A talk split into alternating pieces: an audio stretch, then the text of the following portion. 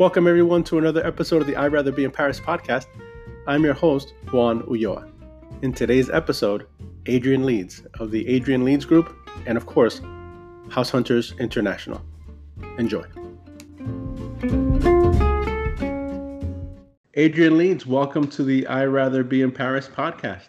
Welcome. Thank you, Juan. Very nice to be here. Thank you for accepting the invitation. Um, for those of you that don't know or have been hiding under a rock, um, Adrian Leeds is uh, known to most folks uh, through her numerous appearances on House Hunters International. Yes, that Adrian Leeds that uh, travels Paris and, and France showing homes to prospective expats. Um, Adrian, uh, I wanted to you've been an expat in Paris for a number of years. What what I wanted to discuss with you today is what's your story? What's your expat story? What brought you to Paris in the first place? Well, I'm not sure we have enough time to do that. Um, I just like to say that I have been here almost 25 years. I have an anniversary coming up this year. And um, like a lot of people I know, uh, I came on a kind of one year trial run and just never left. Mm-hmm. And I know lots of people that happens to. They don't really expect to be here the rest of their lives, but I find it really impossible to turn around and go in reverse and go back. You know, you're always really moving forward for one thing but also going back to the lifestyle that I had in the US is sort of like going back to living with blinders on. And uh, it just wasn't possible for me to do that. So mm-hmm. here I am. Now, what were what were your biggest challenges? I mean, because back then, you know, obviously we didn't have shows like House Hunters International to kind of give people a perspective from afar certainly didn't have the internet uh, to to this degree to to kind of give people information online. Well, I had some real personal challenges because I came with a husband and a daughter. And I realized very early on that I didn't want to hold on to the husband. I wanted to hold on to the daughter. so um, I basically left him about two and a half years into our stay in Paris. And by that time, I had spent all my money. Mm-hmm. So I had nothing left. Uh, and that I that should have that should have deterred me, but it didn't. Because again i just couldn't bring myself to go back to the united states to put my daughter in a school where there was going to be a metal detector every day when she went in where she wasn't going to get um, you know uh, second language until high school where i was going to have to buy a car uh, have expensive health care insurance um, private school was going to be necessary. That was expensive. I couldn't afford, I literally couldn't afford to go back. And so it seemed like a better, uh, a better situation to just tough it out, find a way to earn money, which I didn't have a working permit. So that was probably my biggest challenge. But it still seemed to be worth, you know, just at least making the effort to see if I could you know, exist here and find a way to earn enough money. I literally left with virtually nothing. That that's that's amazing. But you know, listening to you, you're you're touching a lot along a lot of the the situations that my wife and I have discussed. I mean, in our case, our daughter's 13, but you know, certainly from my perspective, uh, with my background in public relations, you know, my thought is, how can I apply what I know to potentially finding work over there. I mean, obviously we have to make a living uh, in the in a city like Paris. Um, so, but you know, honestly, just I compliment your fortitude because, uh, especially as as a as a, a, single mother, that that's and dealing with I'm sure language barriers. Uh, that's an incredible feat that you've pulled off. Now, would there be anything in particular that you would have done differently? in hindsight? Oh, I never look back and regret anything because you just can't do that. You know, you can't change what's already happened. Um, and you make decisions based on the situation at the time, and maybe they're not always good, but that's the way it is. So you just have to learn from them. Uh, I I've been helping people make this transition for all these years because if you read what's online or you read what is legal and the law, you might not believe that you can make it happen, but you have to be willing to understand how the system works, understand that there's a difference between the law and reality, and you have to be willing to take some risks in order to make that happen. And so that's why I've been helping people do that in a transitional way. Mm-hmm. And now, with, thanks to the internet, you know, we didn't even have the internet then. Thanks to the internet, and uh, we have the ability to work from almost anywhere. And that's changed things a lot. It makes it a whole lot easier for people to find a way to survive and then transition over so that they're not always operating, you know, a little bit au noir, a little bit under the table. Exactly. You know, there are people who can't sleep at night, you know, if they're doing anything that they is not absolutely to the letter by the law.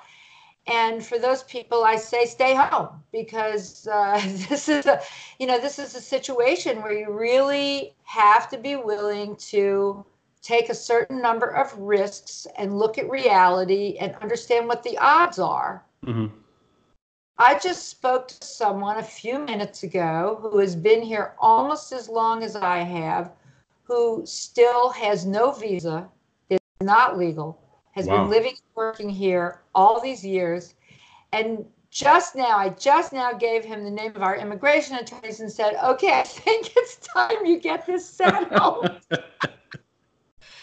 but he's managed to survive all these years, you know, under you know under the radar, and uh, God bless him. But I, you know, what can I say?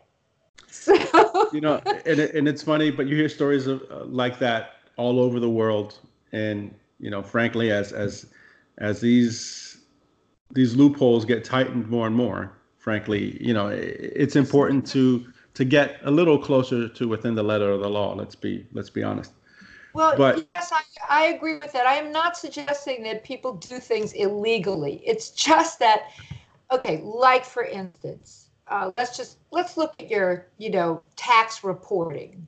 Okay, mm-hmm. the truth is you can pretty much do anything until you're audited. And that's the reality. Okay, I'm not suggesting that you, you know, do a lot of illegal things and uh, and then hope for the best. but the reality is that you can do whatever you can report whatever you want, and then if you get audited, you might get caught if you're not absolutely to the letter, right? Mm-hmm. And the same situation applies here. So there is the law, and then there's the reality and you have to understand how the system works in order to operate on what I call le, les petits chemins, which are the little pathways between the government agencies to make things work. I'll give you an example. Um, you can, uh, you will, you know, you can apply for a visa and they're not going to give you a work permit. So you'd have to apply for a visitor visa. And basically, the visitor visa is good. They're going to ask you to sign a document that says you're not going to work in France. So you sign that thinking that, oh my God, you know, like if I'm a writer, but I'm my I'm sitting in a desk, you know, at a desk in France, but I'm writing for a company that has hired me who's in the US, you know, I'm what am I going to do? You know, this feels illegal. Mm-hmm. Um, okay, but you've been hired by this US company to do this work. You could be anywhere in the world at the time. And unless you're tax resident in France, which is uh, a 183 day tax rule, then basically you're still not obligated to France for the taxes earned on that money. Mm-hmm. So there's a lot of things you have to take into consideration. Okay, then when you get here, you realize, wow, you can op- open an auto entrepreneur. You can be, you can open a, a small company. It's like being an independent contractor. Okay. And you can do that because it requires that you have a visa. It doesn't say what kind of visa. So you can actually open a little company, earn money, report the income, pay taxes on it in France, and at the same time have a visitor visa that doesn't allow you to work. and that's the truth. so, in other words, okay, there's a lot of little ways to skin the cat, and there are ways to make it work so that you can transition over and have a life in France. Yeah. So, these are some of the ins and outs that you just need to learn. But of course, you know, if you can't sleep at night because you're doing these, then uh, maybe you should try something else. it's it's not for the faint of heart, that's for sure. That's for sure. No, but you know, most of the people that uh, come here, who I've been in contact with, these are you know they're adventuresome. They want to experience a life outside of where they where you know their comfort zone and they're pretty you know they're well educated you know they're intelligent they've they're well traveled and they pretty much understand what their risks are. Mm-hmm. And as long as you're open to that, then you can really do it. There's just nothing really stopping you. That gives me a lot of hope, frankly. well, no, I, you know, and it's funny because I've been told by by some acquaintances in France that I'm a bit France obsessed, and and if I think about it, that obsession started ever so um, subtly thanks to you, uh, because we we we came across you on House Hunters International. It seems, well, that's what early two thousands, I guess. Um, well, my show was in two thousand six. Yeah, so um, you know, and ever since then, but I I we appreciated the the candidness that you brought to uh, the show, frankly, because I think um, up until that point, none of the other property representatives were ever as candid. Um, now, how did you transition into this particular field? You know, you you you well, I think before that, how did you get a hold of the language? I know your your personal background. You're from Louisiana originally.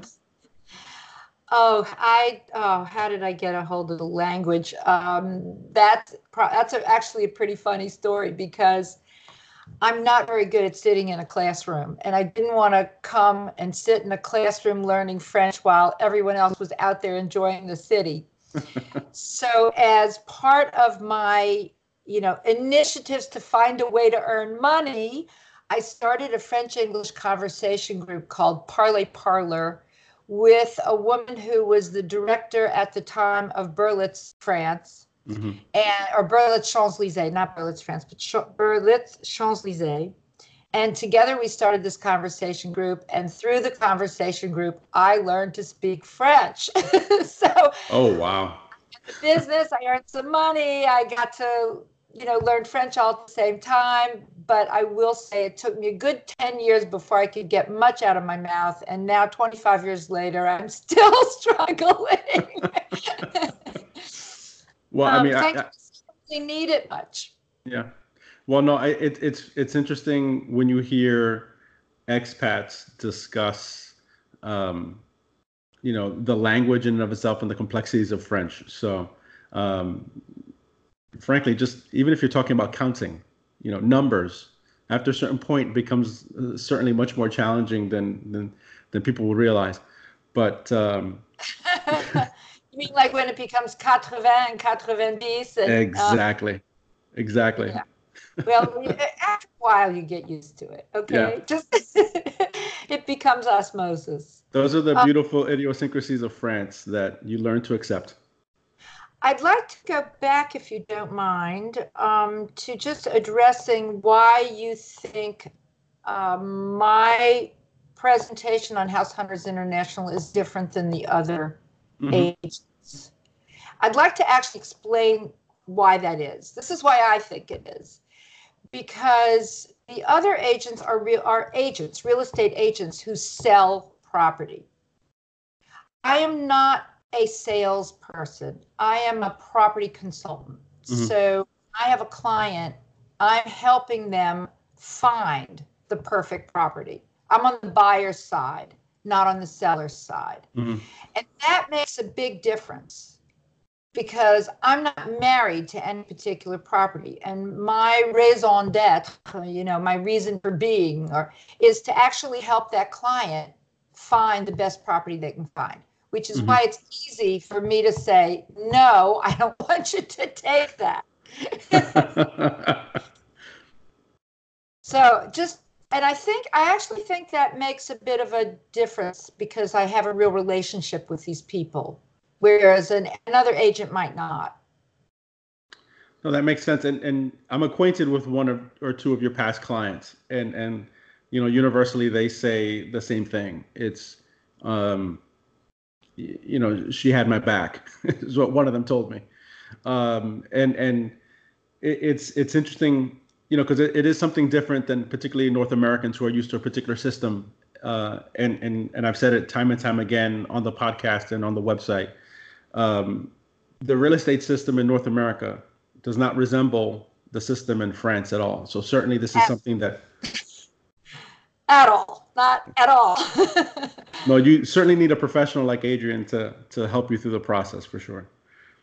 Well, I would say that whether it's me or someone else, I don't think anybody should go through this alone. There are just a lot of pitfalls along the way, and the real estate agents are not, they're working for the seller, not the buyer. They just want to sell what they have, and they really aren't designed to handhold a foreign client through the process. So I've seen too many big mistakes happen. That's just my, you know, I, I don't recommend that anybody do this by themselves. Well, you've heard it from the expert people. Um, um, so now, uh, tell me a little bit about Adrian Leeds Group, and you know, wh- when did you start it, and and what kind of services does it offer? Oh, wow. I started Adrian Leeds Group um, in 1997, basically, as long ago as that, because it helped me facilitate my life here by having a U.S. company. hmm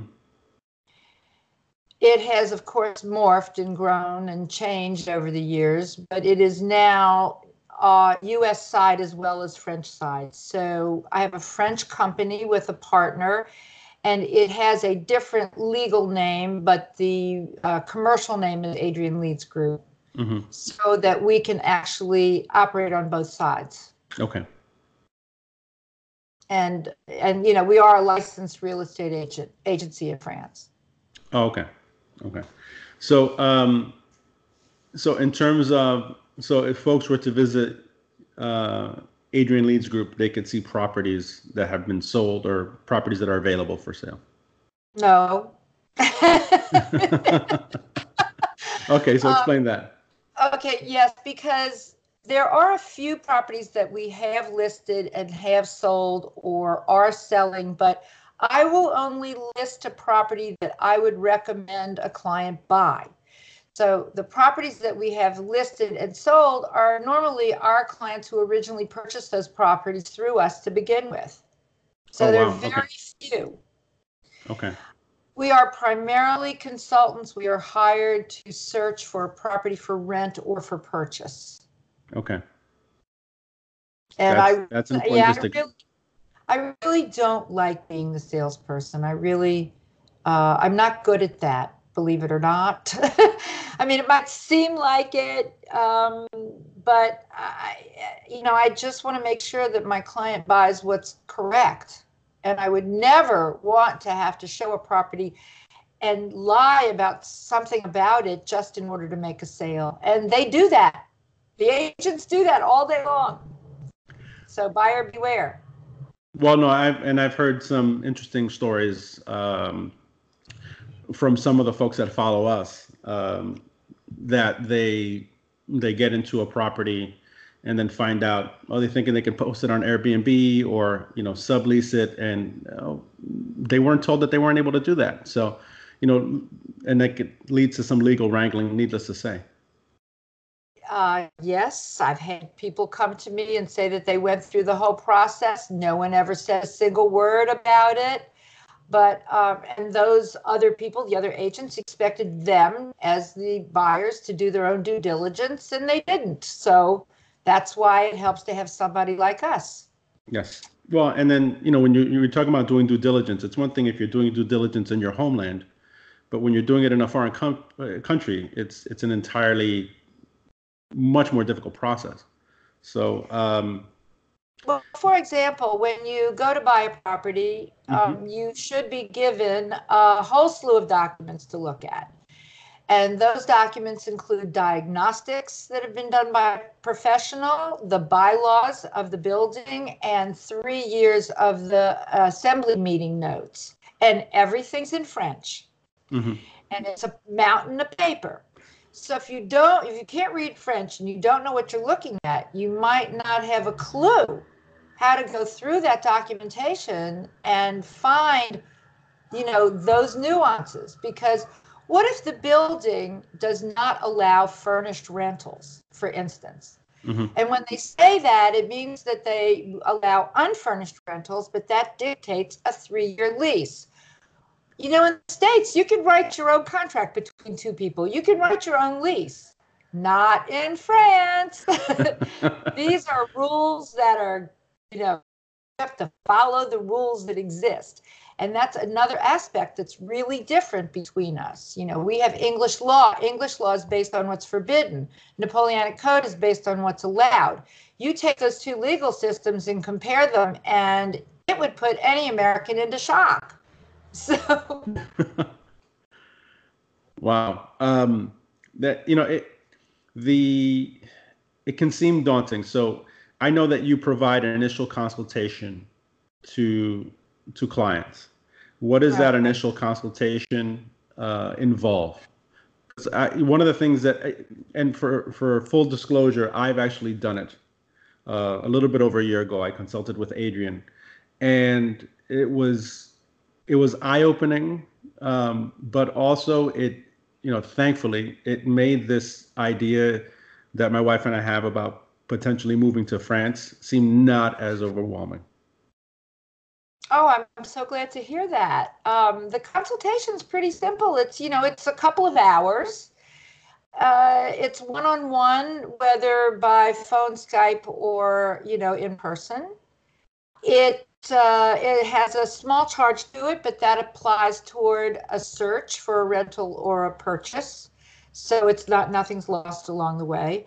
And it really is the first step. And I can start with someone who just has this idea of coming for a short period of time to the person who's really serious about buying properties. So it really just depends on their own needs and I take that and strategize the best way to move forward. Well, as speaking of as someone who's gone through the process, I would highly recommend it. It's it's it's a good investment, frankly. Um, and you know, when doing when doing your due diligence for any property rental or property purchase, I mean, you you knowledge is power, so to speak. So, you know, frankly, especially when it comes to Paris, the more I know, the better. Uh, you know, it's uh, you know, it's not it's not inexpensive. Okay, I don't come that cheap, but um, when I hear someone who's you know ready to drop a half a million euros on a property, but they don't want to invest a, this small amount of money to learn what they need to learn, it really concerns me because yes. it's being penny wise and pound foolish. I know how much this is good, what the difference I can make in the way they view their process and how much money I'm going to save them by opening their eyes and giving them the education they need and just strategizing, just finding a way to make it work. Too many people, for instance, come to me and don't realize that maybe they need to consider taking a mortgage now rather than later because you can't be 80 years old and get a 30 year mortgage in France. It's not that simple. So sometimes the timing is such that you really need good advice early on. So, I mean, I know, I, you know, what can I say? I've spoken to hundreds of people. I, I know that it's made a difference, and um, and I'm and I'm thrilled when I when I see it, you know, their dreams come true. It makes me feel really good. It's all worthwhile. Well, it's it's been a pleasure watching you over the years make those those dreams come true, and as as someone who's um, helped me get started on that path, uh, I'm looking forward to uh, the day where you and I can sit down and, and sign some paperwork. yeah, but this is already a big step. You know, when oh, yeah. I spoke not quite a year ago, you weren't podcasting like this, so that's true. Already in the right direction. I, would like to think so. I'd like to think so. So, um, what is there anything new coming down the pipe? Any new projects? Uh, any new shows, episodes coming down the pipe for you? Well, I've got two shows in the can, so to speak, that haven't yet aired. Um, one is a mother-daughter situation here in um, Paris, and another is a couple in, that was filmed in Epernay in Champagne. And so we have to just you know look forward to the air dates. And i always publish that on my um, on my website and in my newsletters if uh, your listeners do not know about my newsletters i publish three a week there's Parler Paris, Parler Nice, and French Property Insider. I call them Nouvellettres, which is a French word I made up and registered. Uh, it's very easy to subscribe. It's very easy to unsubscribe in case you feel like you're bombarded. But uh, all you have to do is go to adrianleeds.com and there's a subscribe section on the left panel. And then suddenly you're going to get all this information. So basically, Parler Paris and Parler Nice are life in these places from my point of view, uh, with lots of information about what's going on and how to view this transition. And then French Property Insider is really just devoted to property. So that that makes sense. Well, I subscribe to all three, and and they are chock full of information. But again, this is just kind of another avenue, another way in which, uh, I guess, added value. I don't like that term, but that's that's I guess the best way I can describe it. It's kind of the added value of associating with the Adrian Leeds website, um, because beyond the television shows and everything else, you know, the, every week I can count on you know some new information that's going to open my eyes to to this process. So. Okay, that that's that's great to hear. And there's also the archives are all available, and they started in 1998, so there's a lot of material there. uh, there's also for the people who travel to Paris, I run a monthly coffee gathering on the second Tuesday of every month, with the exception of August, where we always have a speaker, and it's free. It's from 3 to 5 p.m. and it's located in a cafe in the Marais. So whoever's traveling to Paris, if they're going to be around on the second Tuesday of the month, they should show up and say hello and meet other readers. It's always fun. It's always interesting. That's something else they can do. And occasionally we sponsor um, conferences and forums. We have a financial forum coming up in September here in Paris on September 18th that we're going to be talking about money and and property and everything related to that. Uh, the other thing I've got going on at the moment is I'm working on a couple of fractional ownership properties. Do you know what that is? I'm a little acquainted with it, but why don't you enlighten us?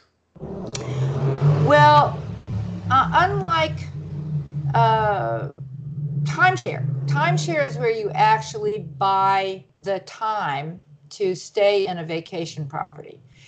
This is a situation where you actually own, you know, in unison with other people, a property and you share the usage in it. Mm-hmm. So it's an investment. You can resell your share and then you can use it based on a usage calendar.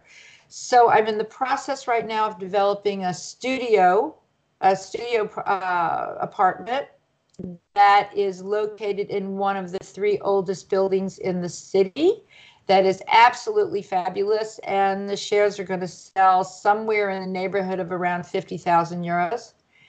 And then I'm working on a couple of other projects that I can't, I don't have enough information yet to divulge, but this is a way for people who come here regularly and are having trouble finding rental apartments because of the stringent rental laws it's a great way of having a little their own little pied a terre, a piece of Paris they can count on, and it's an investment. So it's a no lose proposition, basically.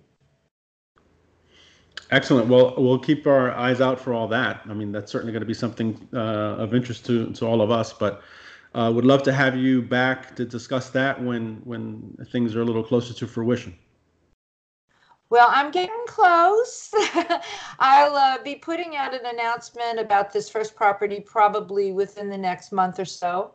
So stay tuned on that. Um, I'm just in the process of actually doing um, a facelift on it, a little bit of renovation work, and when it's ready for photos, that'll happen, and then and then I'll be able to promote it. So excellent. Well, I, have I've seen I've seen some of your properties uh, post renovation, so you have a good team to that you work with.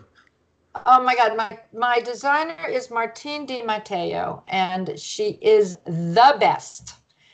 I mean, there isn't anybody who can do a space like Martine, and I feel very, very fortunate that I met her many years ago, thanks to someone who just said, "You need to know each other." One of those situations, and uh, thanks to her, we've made a lot of clients happy, and the properties are just beautiful. So, and she's I- doing this one. Good. I can't wait to see it. I can't wait to see it. Uh, Adrian, thank you so very much for for all your time and and knowledge. Uh, look forward to talking to you again soon, and of course, seeing you on television. And uh, we'll keep an eye out for the new episodes of House Hunters International. Uh, more importantly, if you're interested in purchasing a property or at least beginning the process of just beginning that expat life, consider consulting with Adrian as someone that has done it. I couldn't recommend it more. So well, thank you. That's so kind of you. And it really has been a pleasure. So all they need to do is look at adrianleeds.com. And I know I spell my name like a guy, A D R I A N L E E D S.com. And my email's adrian at adrianleeds.com. It's that easy. Excellent. So reach out to Adrian and uh, start the process, start the journey like I am. Thank you very much, Adrian. Have a wonderful afternoon, and I look forward to talking to you soon. Thank you. Bye bye, everybody.